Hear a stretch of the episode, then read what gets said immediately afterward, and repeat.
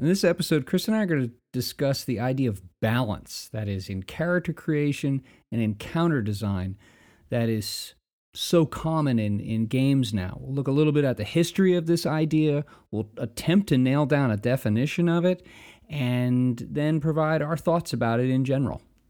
Thanks as always for listening. Thanks for listening to Fluff and Crunch, where we talk about the connection and sometimes disconnect between system, setting, and story in tabletop RPGs.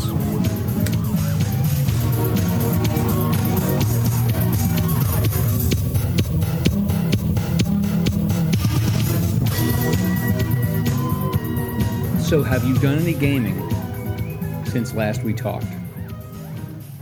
What was the last episode we did? The Vampire one? No, we did the quick Homeworld one. It's irrelevant. I haven't done any games. Okay. All right. Well, that makes life easy. Neither have I. No, because Scott is busy for 2 weeks. So I was hoping to see Brian and do some mini stuff. And I haven't even done that. So no, I have done no gaming since my previous Vampire session, zero, whatever it's called now.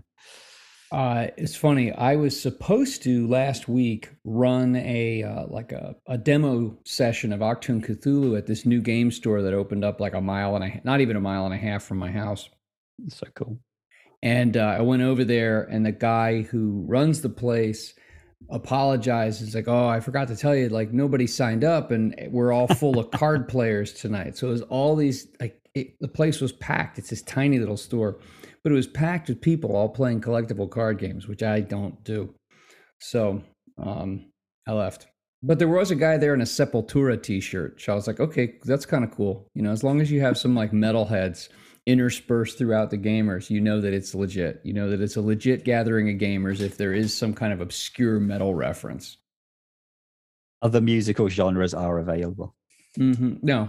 They are, but they should be avoided. They're only there as cautionary tales. It is a bit, it's just a bit stereotypical that if you play role-playing games, you have to listen to metal. Well, if you're from the 80s and you played D&D, I mean, all you had to do was listen to Dio and you know, that was it. It was like, when I started playing stuff, role-play games in the 80s and then into the 90s, I didn't listen to metal. I didn't start listening to metal till I was at uni, and then after that, I didn't role play for years anyway. So yeah, I never really had that massive overlap between them.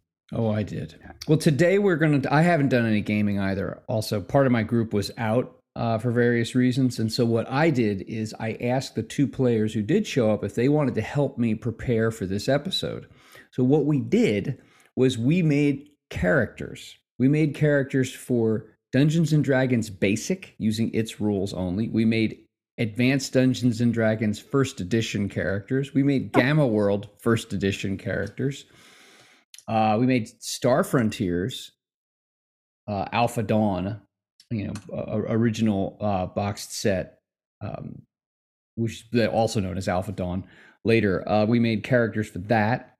And then we vaulted forward and made Dune characters. And that was very confusing by comparison. Like you may have skipped a few generations of things. Yeah, we did. We were going to make Traveler characters, but then we started to get tired because we're all old, so we gave up.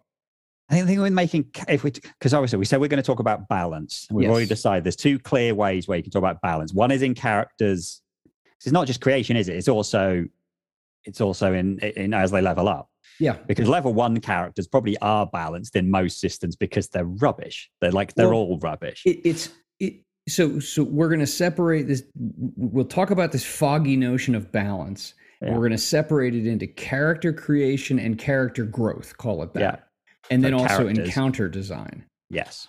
So what do you? So first off, what in the heck is? What's our working definition of balance anyway? I mean. Again, we need to look into this. So let's start with the character stuff and we can come on to the encounter stuff. I think when we talk, for me, if we're talking about balance, it would be that every character is sort of equally useful. Now, in something like D&D where it comes to a lot of combat, that's like each of those characters is doing as much. And I think where people go wrong with it straight away is a lot of people consider balance to be if they deal equal amounts of damage. But then straight away off the bat, well, that doesn't work because a cleric shouldn't be doing damage. They should be doing healing or, you know, tanking hits. And then maybe that's not like sexy and cool, but that's valuable. So I think straight away, when people are really obsessed with balance, this thing isn't as good as this other thing. That's when we talk about balance. So balance, I really should be four people are all playing different things, and they all are equally happy that they are contributing to the group fairly. That would be balance for characters. I think it's hard because I think you make a good point that just if all the characters if the mechanical output, especially in something really concrete like combat, if the mechanical output of every single character is the same, you end up with boring.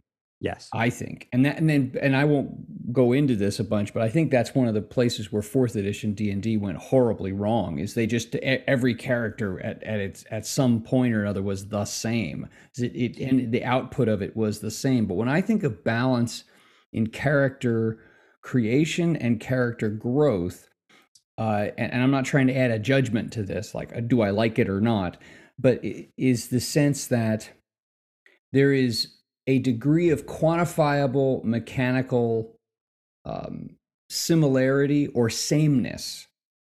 However the game quantifies things, all the characters, say once they first start off, they're all there. There's a way that you can quantifiably say these are comparable, like maybe a similar mechanical input, which then looks different based on what you do with that similar mechanical input, like a point buy or something like that. But that sameness.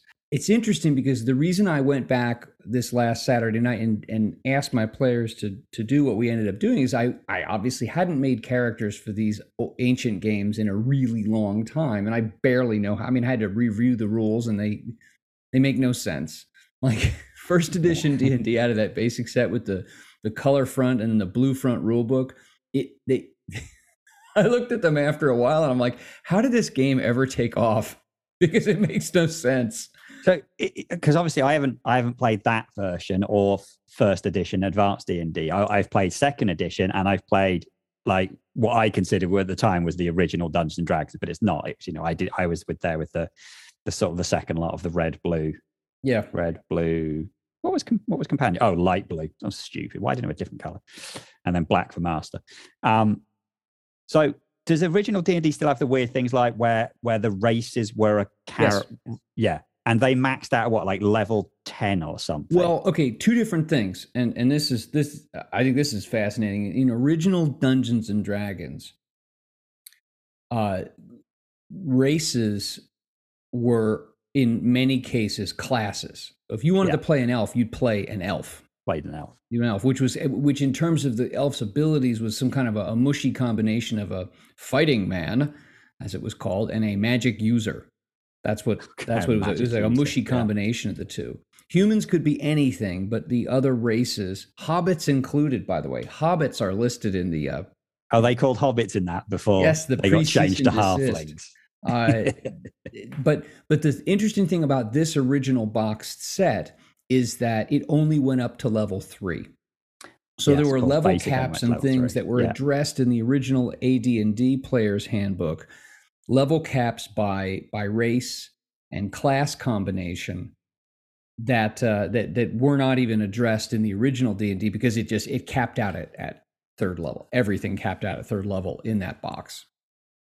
The other thing I then remember similar to that, and this is in then 2nd edition, where you could obviously in advanced D&D, which then advanced D&D 2nd, eventually stopped putting advanced on the front of it, was you could mix at that point race and class. Mm-hmm. But am I right in thinking that humans could dual class, but only non-humans could multi-class? Or is it the other? Something that I don't remember. But so there were all kinds of strange. Yeah, which is like, why? In D&D, what was later known as D&D Basic and D&D and Advanced D&D, there were all kinds of limitations on class-race combinations and class-race level limits. And some of those were based out of like stats and things like that. Like if you, you know, as a fighting or a fighter, you were capped based on race or potentially your stats for what level. But back to this thing of balance, you know, and I look back in these original books and there is absolutely no, there is not even a, it's not even like we're not paying attention to that. It's like that concept is not even, it's not anywhere. You roll your stats, 3d6. And now what's interesting is I had maybe misremembered the idea of rolling straight down the line. Like you rolled each stat and you didn't get to assign them. That could be in the original Dungeons and Dragons rulebook. That could be taken as the way to do it by implication. I tried to read really closely and push aside memory and read only what was there. I think you could take it either way. But at the end of the day, you roll 3d6 for each stat, and that's it. So you can end up with really sucky or really great. Yeah. Although it does say that that your character should be a cut above, and so you should have at least two stats of 15 or over. But it doesn't say, it doesn't provide a guarantee to have that. Nor does it even say you ought to go back and re-roll your character if you have all single digits. But I think it's unlikely you're going to roll two, because even with using 4d6 drop the lowest, you can end up with only two stats of 15 or higher. So 15 on 3d6, that's quite difficult getting to it then. But the point though is that there's the idea of, let's say you have four players sitting around a table making their characters, there is absolutely no, not even a nod toward any kind of guidance or guarantee that the number of points they're going to have across their stats are going to be the same. Yeah. Yeah, that's one of the funny things, because I think obviously we can see that D&D progress more into this idea of balance. I don't know about second. I mean, I play second edition, you know, a reasonable amount, and there was definitely stuff in there that was imbalanced, but it was like, you know, if you pick this or that. And when they brought out those kit books, and you can add a kit onto it, well, some of those clearly were not balanced, but then everyone could do it, so it kind of did it matter. I think in third edition, I mean, I know third edition is the one I skipped, but third edition is the one that famously people talk about where the balance was really bad because, you know, you're essentially got all the same problem. Fifth edition had this as well. The whole thing of where they talk about the linear fighter and the quadratic wizard, where essentially as you level up, the fighter might get a second attack and he might get a third attack. And maybe at level 20 or something, you get a fourth attack, but you're still only hitting with a sword that does, I know, +4 damage. Whereas the wizard is at level 1, yeah, they're throwing magic missiles. But then at level 5, they get third level spells, always a big deal, because now you get fireball. And it's, you know, you can, and actually the fireball itself does a ton of damage, but you can hit multiple people with it. Yep. And then at level, you know, then you go up the level, you have meteor swarm and, you know, death and so on, finger of death. And interesting. So the damage massively scales up. But I mean, what do you want? Do you want, because obviously that clearly then that isn't balanced. And like, you know, example, like at level 1, things like paladins seem better than everybody else because paladins can fight and heal and wear decent armor. And they probably get a bunch of other cool stuff. However, in AD&D, being able to be a paladin without cheating, which seems to undercut the whole idea of the lawful good paladin, that you cheated to get there. You like lied on your application. I forget what your charisma had to be, like 16 or 17 or something like that. So maybe I'm getting that wrong, but I know that. No, I think you're right. They had to have like part of the reason paladins would be good is to be a paladin. You needed like high wisdom, charisma, strength, constitution. I mean, not all of those were class requirements, but to be an effective paladin, your stat array had to be so over the top. Yep. That basically you would be insanely good anyway. I mean, that's one of those things where, again, we see in later edition of D&D, they brought in this idea of like a stat array that you wouldn't roll because that could be unbalanced. You would all take a set amount of things. Now, you've mentioned it already. The pinnacle of the idea of balance for D&D, and D&D is a good example because most games do not have, we'll talk about other things that aren't D&D, but D&D uses classes. And the idea, if you've got classes, then you should be able to, in a leveling system, more importantly, you should be able to make sure that at each level, each class is somewhat balanced. Mm-hmm. And which is why you've already mentioned fourth edition. So fourth edition had the crazy thing of having, well, you know, particularly for combat, you have an at will. You have a couple of at will powers and some encounter powers, and then is it a daily power? Yeah.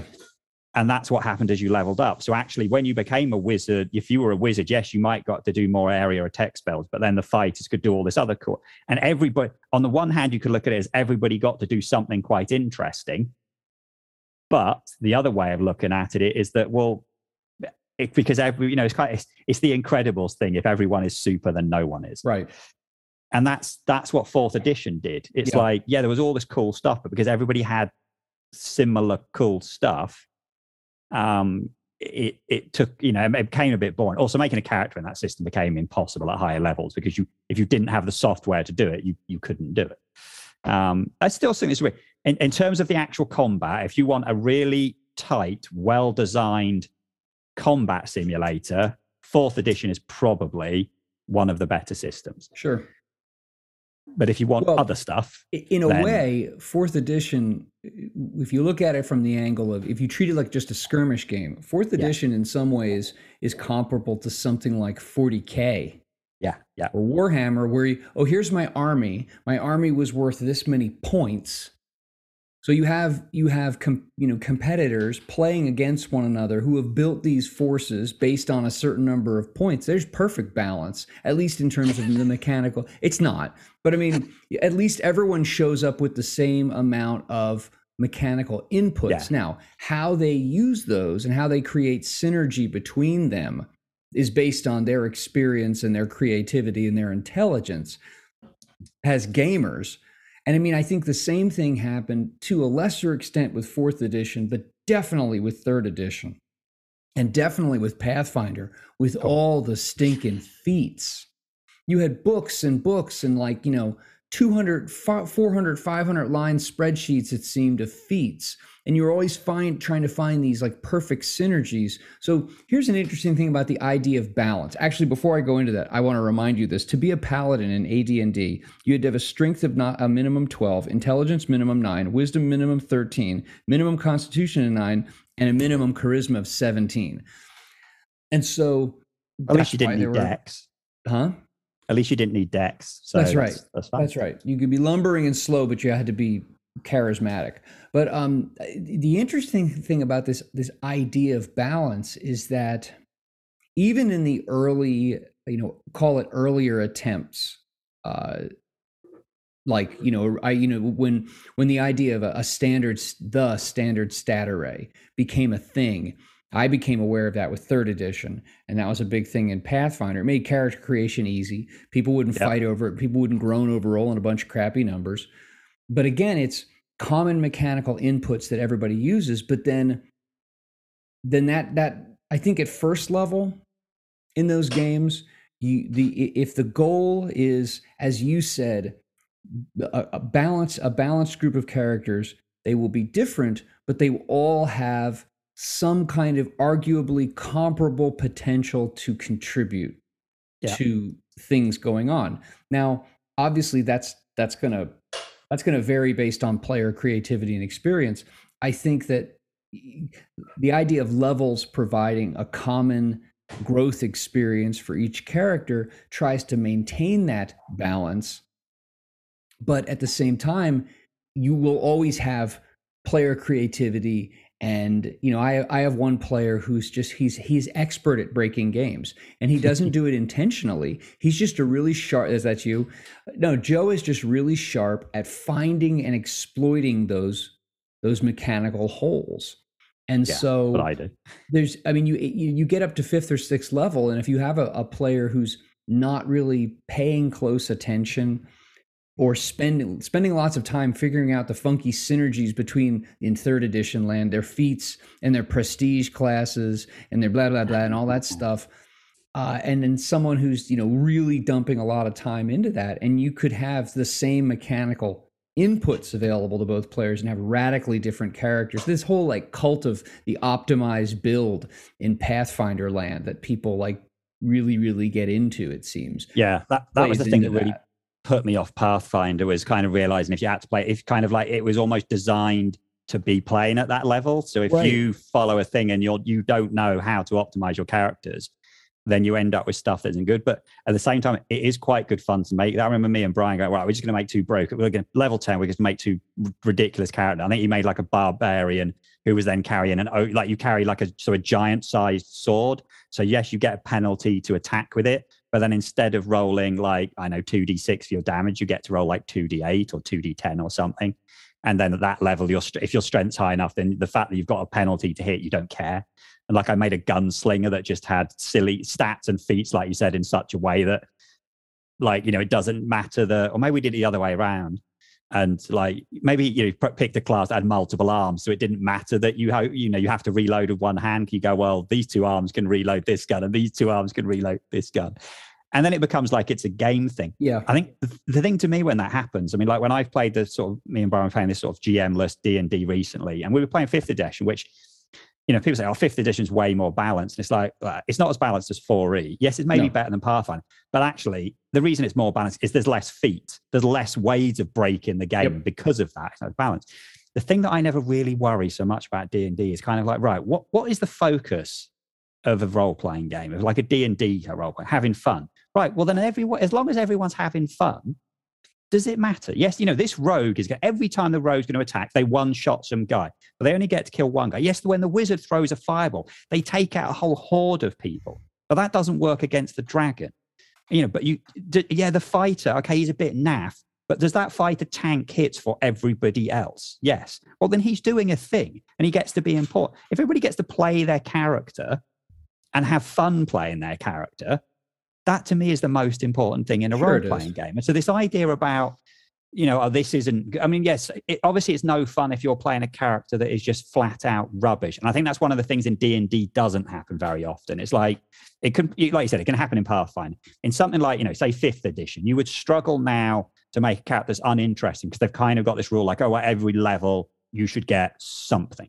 Right. And that was a Pathfinder thing. That was actually one of the, call it, innovations of Pathfinder over 3rd edition 3.5, is that they wanted to ensure, and they were explicit about that in their beta rules, that something interesting, something happens at every character level. Yeah. I think that it's interesting, again, going back to these original ones. Dungeons and Dragons, on the edge of the box, it says the original adult fantasy role-playing game. That sounds like something very different. That sounds very different to me. Okay, so I think the dungeon sounds about right.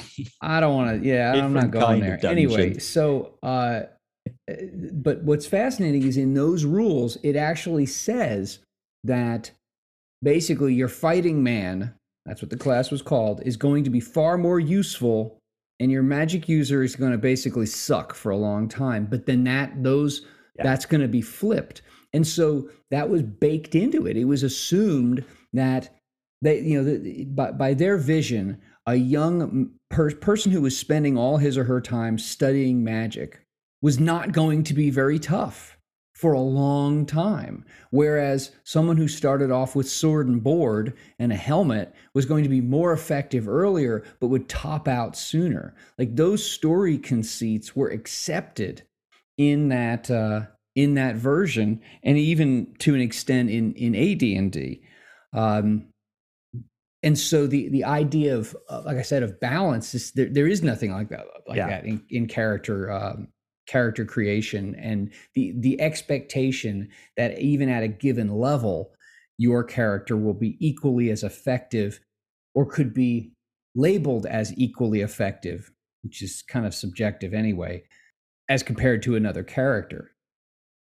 It's just that the whole idea didn't even exist in the earliest years. No, and now I'm going to hold up another book, and this is Mongoose Traveler 2nd edition. But I mean, Traveler, the first, you know, arguably the first science fiction role-playing game, late 70s, and the first game of which I'm aware that had what we would call like a life path system.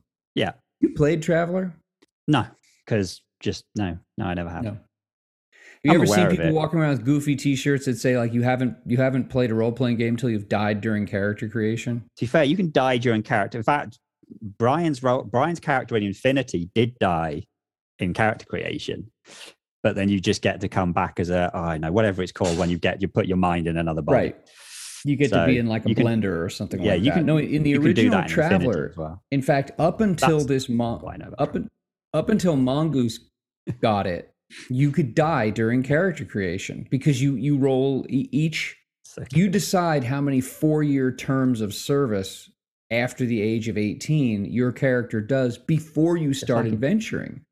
So here's a fascinating thing about a game like Traveler, which was huge and had many different, it was Traveler and then Mega Traveler, Traveler the new Era, and then Traveler 4th Edition, the horrid nightmare of Traveler 5th Edition, so on and so on and so on.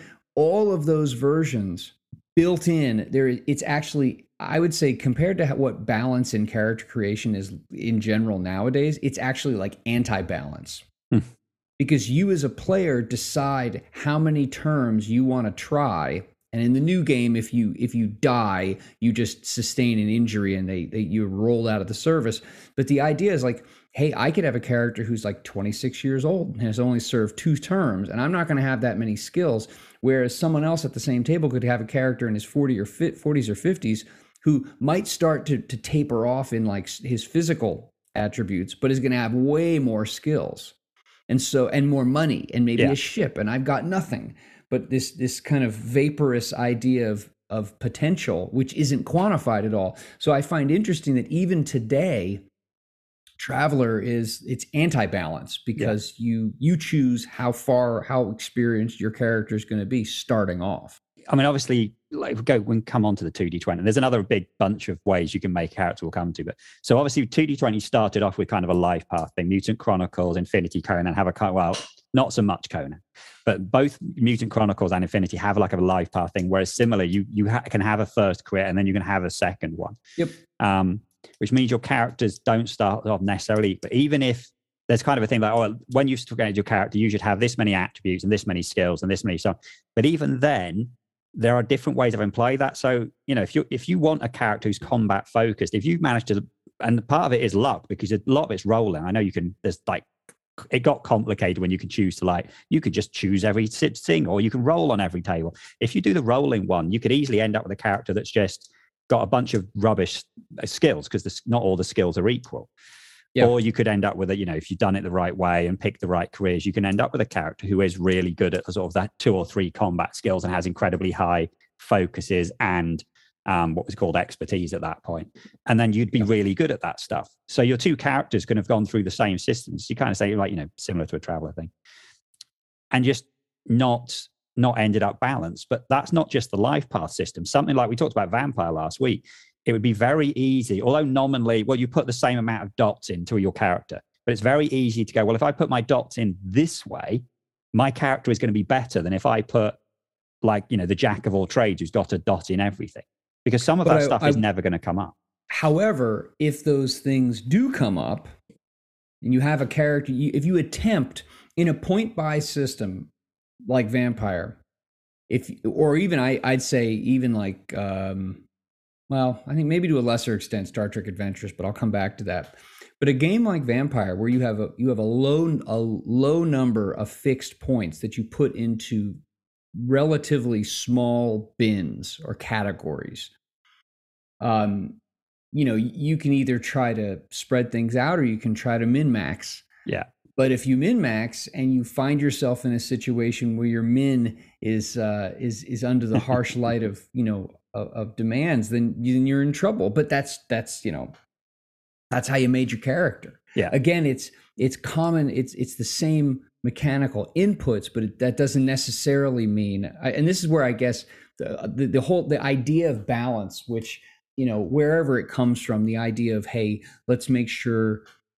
Let's not have the one player at the table who has all single digit stats and the other one who's like all double digits and like you kind of suck and your character's no fun to play. So the idea of common mechanical inputs to the character seems to answer that question, although I don't think it fully ever does. Yeah. I mean, one of the other things I've seen is some systems where you kind of have traps in how you build your character. So the one that springs to mind is the Star Wars Fantasy Flight system and then Genesis, because in that system, it's not clear when you start it, but you have certain skills based on your careers and you have your attributes, and then you get an XP pool to spend on other stuff. Right. What they don't make clear is after character creation, the only way to ever boost any of your stats at all is to get to the bottom of one of those massive career trees, which is like, you know, hundreds of XP and, you know, 10 right. sessions to be able to increase one stat by one.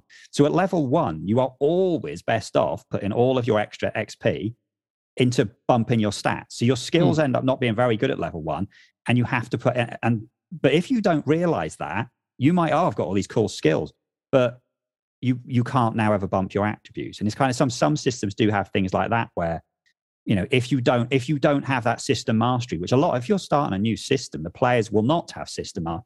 So you pick something, oh, that seems okay, or that seems okay. And then people will tell you afterwards, oh, well, you know, that was rubbish. You know, you get that again in D&D and Pathfinder. Well, that feat's a waste of time. This is how you should build, like you said, optimizing your characters. And so you can have that thing of a kind of trap where if you don't build your character the right way, then it just will be less good than it used to be. But again, is that important? If you're building a character you're going to enjoy, then it's fine. But there are some systems where you can actually build a character that looks like they'll be fun, but has problems with it. And then, so yeah, that's an issue with it. Yeah. The first game that I ever encountered that and this is because I was thinking about this over the last few days. What was the first time I encountered a character building system that we might recognize as quote unquote balanced, or was striving for or attempting to create some level of balance that is similar and comparable input? It was the Star Wars D6 from West End, because if you remember that, it was template driven. There was a whole collection of templates the brash young pilot or the smuggler or the whatever, you know, and you had a certain number. I believe it was you had 7 dice. Yeah, something like and then you would divide those dice up among the skills, and you would increase them. And all the dice, all the skills and your stats were all dice, like 4D or 4D plus 2 or something like that. And so looking back, that was the first game that I ever came across that had that sort of it actually did 2 things. It had the templates, but then it also had a common number of points that everybody experienced to use. Now, what's fascinating is in AD&D, the racial stats, stat changes, and in the original D&D, those ended up being a wash. So if you had X many, like, if you had plus 2 to one thing, you'd have minus 2 to something else.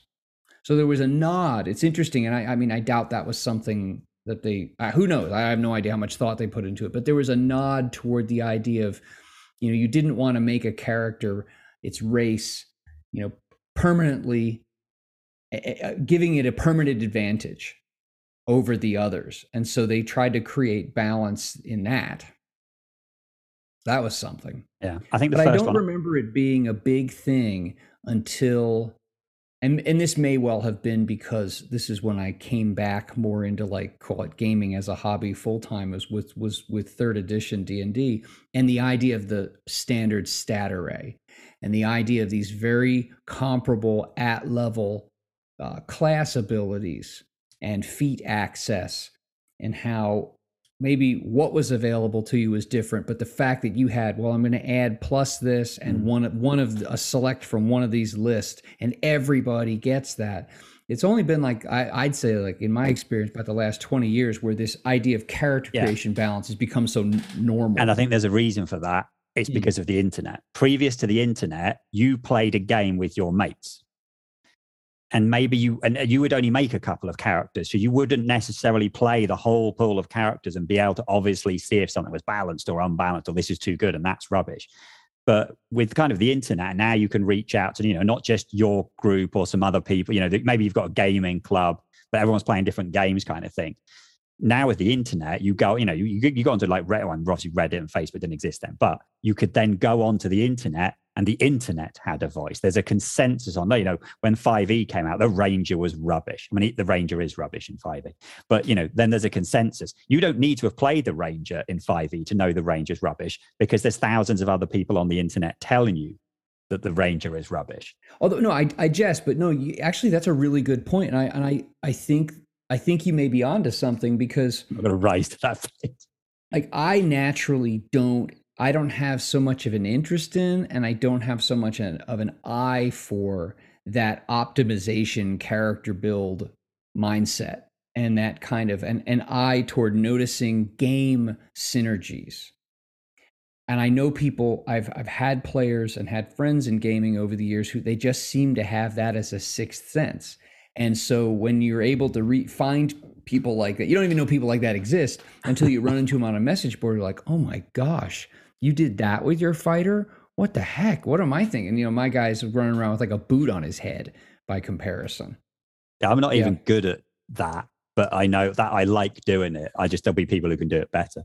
But I mean, that's the kind of thing that me and Brian do. That's like when we made our characters for Strahd, Brian went and found out a ridiculous 5e combo.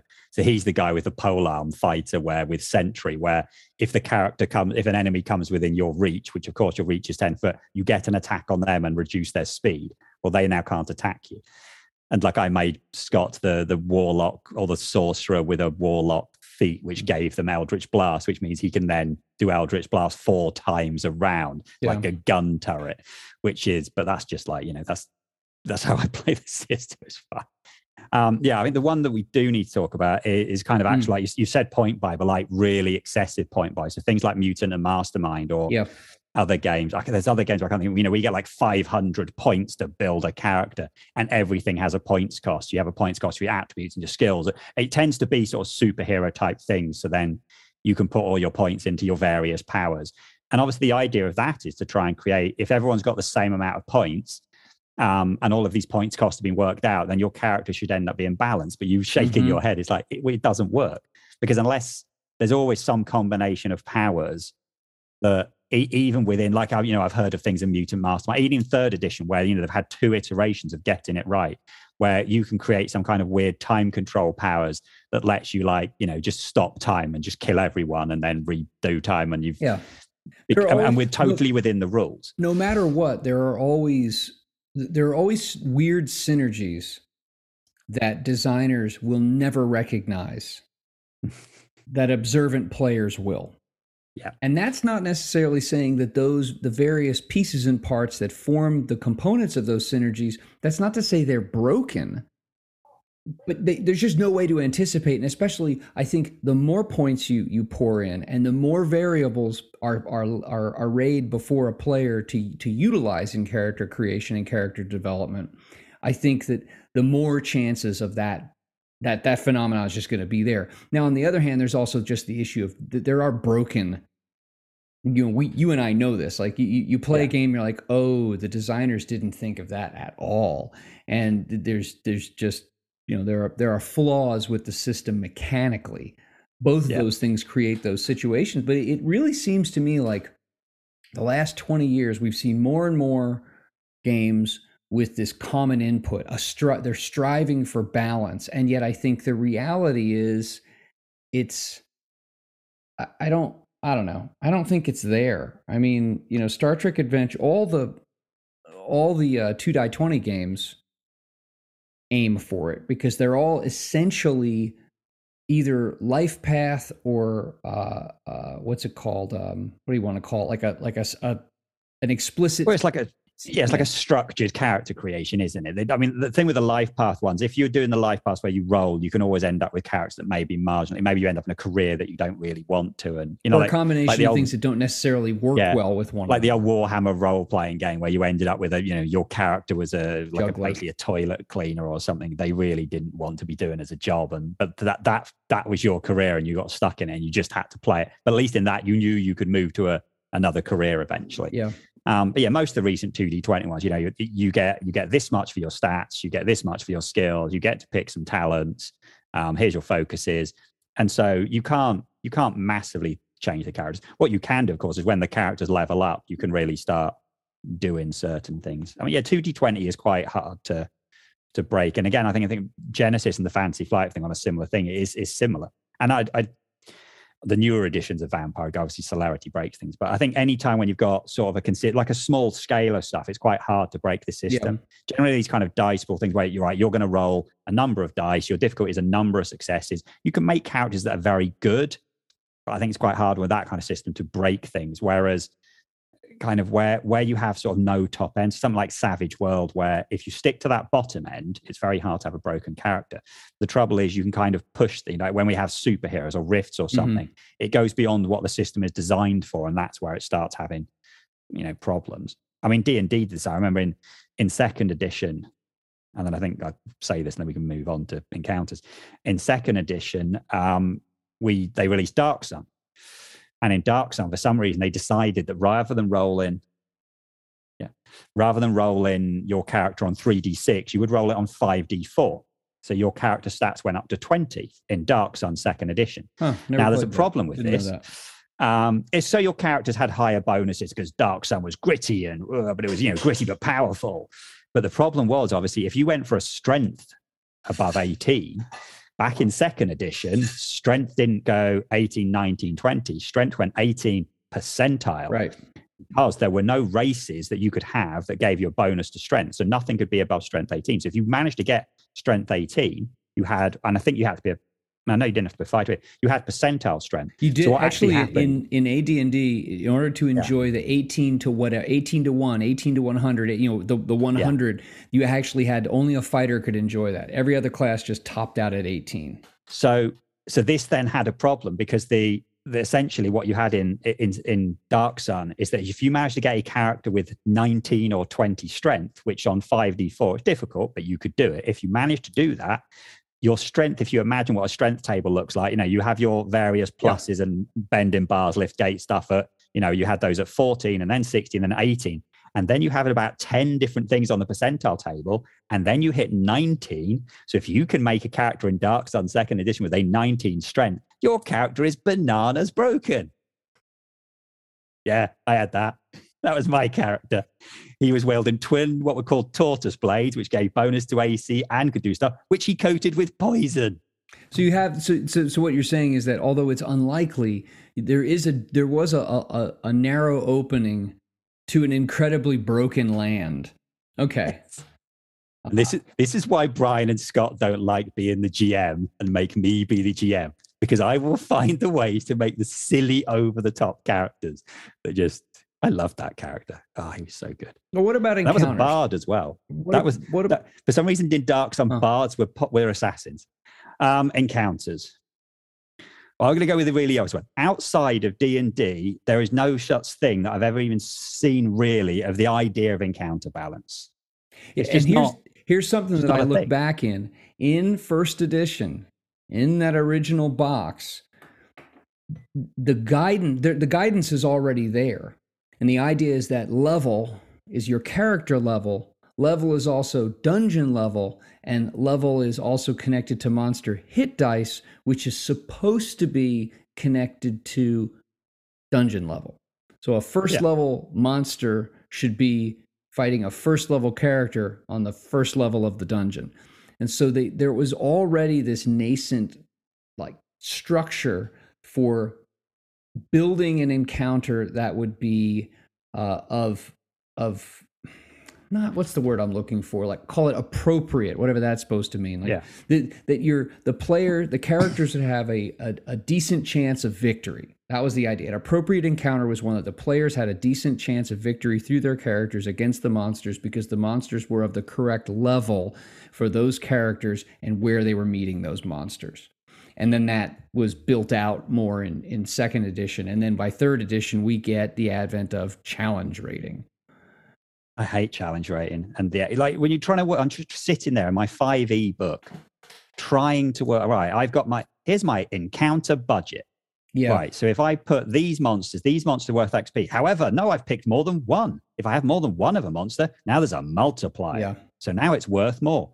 And then if you know, I've literally had times where I spent half an hour trying to work out a balanced encounter, which then the party will either steamroll because the party's optimized, or they will die horribly because the bad guy happens to have an ability, which, so things like, I mean, the classic one in most versions of D&D is anything that is immune to normal weapons. Yeah. Now they will have a relatively normal challenge rating, but then not immune, but if you have resistance, particularly in fifth edition, there isn't, like, you don't have damage resistance, all these complicated ones. If you are resistant, you take half damage. So the minute you've got a thing which is resistance to, you know, non-magical, bashing, slashing, and piercing, half the party can't damage it. Right.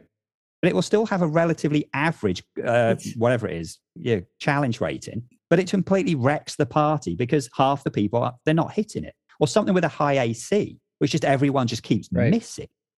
Well, like that, so the balance doesn't really work. You know, I thought, I remember with third edition, I thought the idea of CR was really interesting because then you, if for me at least, I would have an idea story-wise how, okay, I have this encounter that fits within the story. The encounter facilitates or pushes the plot in some way. And I want it to be, I think it'd be cool if this encounter was kind of easy, or it'd be cool if it were a little harder or whatever. And so the idea, the promise of challenge rating, forget about the reality of it or the mechanics of it. The promise of it sounded great, but I have over the years had the same experience that you've had. Is it on a numbers side, it's a pain, and so thankfully there's lots of websites where you can plug in character levels and how many there are and supposedly how hard it, and at least it spits out some kind of a budget, or it spits out a number of enemies. But it has been, to me, the balanced encounter that CR promises is a lie. It in reality, even if you follow the rules perfectly, in reality, you get X factors, you get weird synergies again, and you get player skill that plays into it, and to say nothing of random chance, which I mean that's accepted as part of it, but.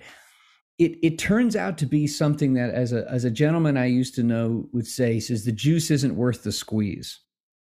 Like the effort that you pour into the numbers, the maths of it, doesn't pay off reliably. And I've always ended up when running, 5th edition or 3rd edition or Pathfinder, there's always a point in an encounter where you're like, this isn't as hard as it's supposed to be. So then all of a sudden, like more guys show up, or you fudge rolls on your side of the screen to make it be what it is. So the idea of a balanced encounter itself turns out to be, maybe to me, more of a lie or more of a falsehood rather than the idea of a balanced character. Yeah, I mean, I had it in Strahd, like, I know, second or third to last adventure, they were going through this casting, came up against like 3 whites who were going to absolutely wreck them because we were struggling to damage them, because not only were they resistant to normal attack, but they were resistant to psychic damage. And 2 of our characters, like, that's what they did was psychic damage. And so we couldn't damage them. We had to just run away. And then in the next encounter, because we had the Sun Sword, Brian's paladin just absolutely wrecks every vampire he comes across, because it turns out if vampires are in anywhere near sunlight, they just take damage every round. Yep. And it was doing radiant damage, so it was doing extra. And then when he came to fight Strahd, like Strahd was having to find ways to like stay out of the radius of the sword, right? Because otherwise he was going to die. But that sword isn't accounted for in the challenge rating. So if you purely look on paper, it says this should be an almost insanely difficult encounter. But it wasn't. At the end of the day, Strahd only won through having other people, like you said, other people turn up to help him, and then 2 of the PCs switch sides. That's the only way he won. He was going to get absolutely creamed because they had the Sun Sword. Let me jump in and ask you this, though, that I think you've got 20 plus years of gamers playing D&D who.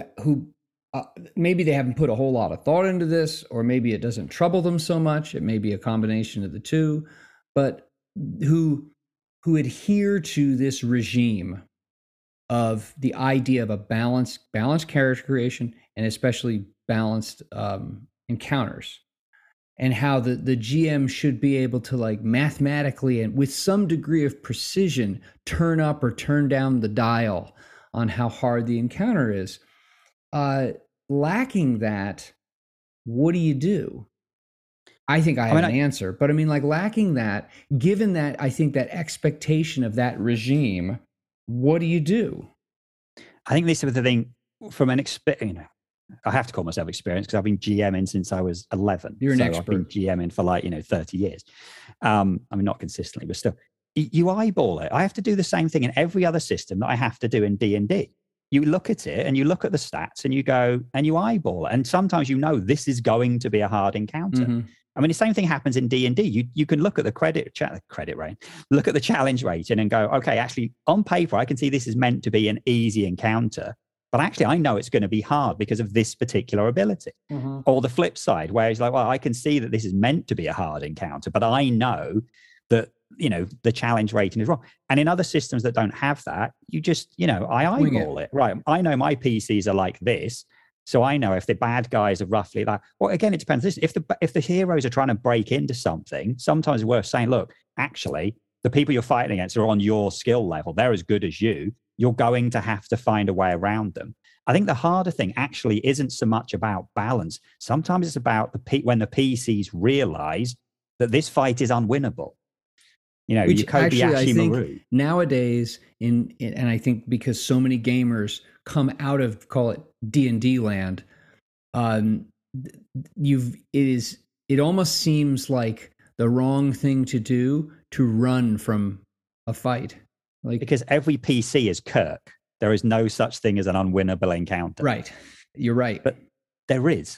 I mean, actually, that was the good thing of playing Strahd is my players met Strahd, I think, twice. And the first two times they realized, right, we're not even going to try. And there's one of the things like, here's his stats. Yeah, we're not going to. But obviously, that's hard. And I think actually the answer to a lot of this stuff about balance is very simple. You have a GM. This isn't a situation where, like you said, the Warhammer thing, where actually sometimes, you know, Games Workshop have got the balance wrong. You know, they've got the balance wrong and, you know, something isn't fair. Yeah. You have a GM always there in a role-playing game. So if one character's too good and another character not good enough, the GM gives the second guy a magic weapon. In a fight, if things are going too badly, have a friend turn up, or one of the things, swords breaks. And obviously in 2D20, we have this built in. So if the players have been burning, you know, threat left, right, and center, you have a stack to give yourself a fighting chance. And if the bad guys are losing, you can have ninjas turn up in helicopters because it's in the system. You're not even cheating. So this is why I never really worry about balance, because balance to me, you need balance in a competitive game. But role-playing isn't competitive, it's cooperative. So why do you need to have balance? And if it becomes competitive, if the GM and the players are fighting one another, you're doing something wrong. Yeah, exactly. There we go. We solve balance. If there actually is competition between the two, you're doing something wrong. So I think you and I arriving at the end of this episode, it seems to me we are also arriving at the conclusion that encounter balance is bunk, and it's not worth sweating, and it's not worth paying attention to. Character creation and character growth balance, that's maybe something we can circle back to in the future. But I agree with you completely on the encounter side. Bunk. Yeah, if you're a new GM, I can see why it'd be difficult. But you just, you know, you'll get there. And if you accidentally kill your players, then good, because it's worth doing. Well, don't kill your players. Kill their characters, not the players. Every time I say players. Disposing of character sheets is much easier than disposing of real bodies. So I recommend the former, not the latter. Yeah, don't worry about it. If you accidentally kill the PCs, oh well, it's not the end of the world. That's better that, you know. And if they steamroll every encounter, then you have. And if your players flip out because their characters died, that's something that tells you about those players. Get better players. Find other ones. There we go. All right. Okay. So balance is bunk. Balance is bunk. We'll come back to that more though in the future. Thank you so much for listening. You can visit our show's homepage at anchor.fm/fluffandcrunch. That's FLUFFNCRUNCH. We would really appreciate feedback and reviews on whatever podcasting platform you're listening to this on. Thanks so much.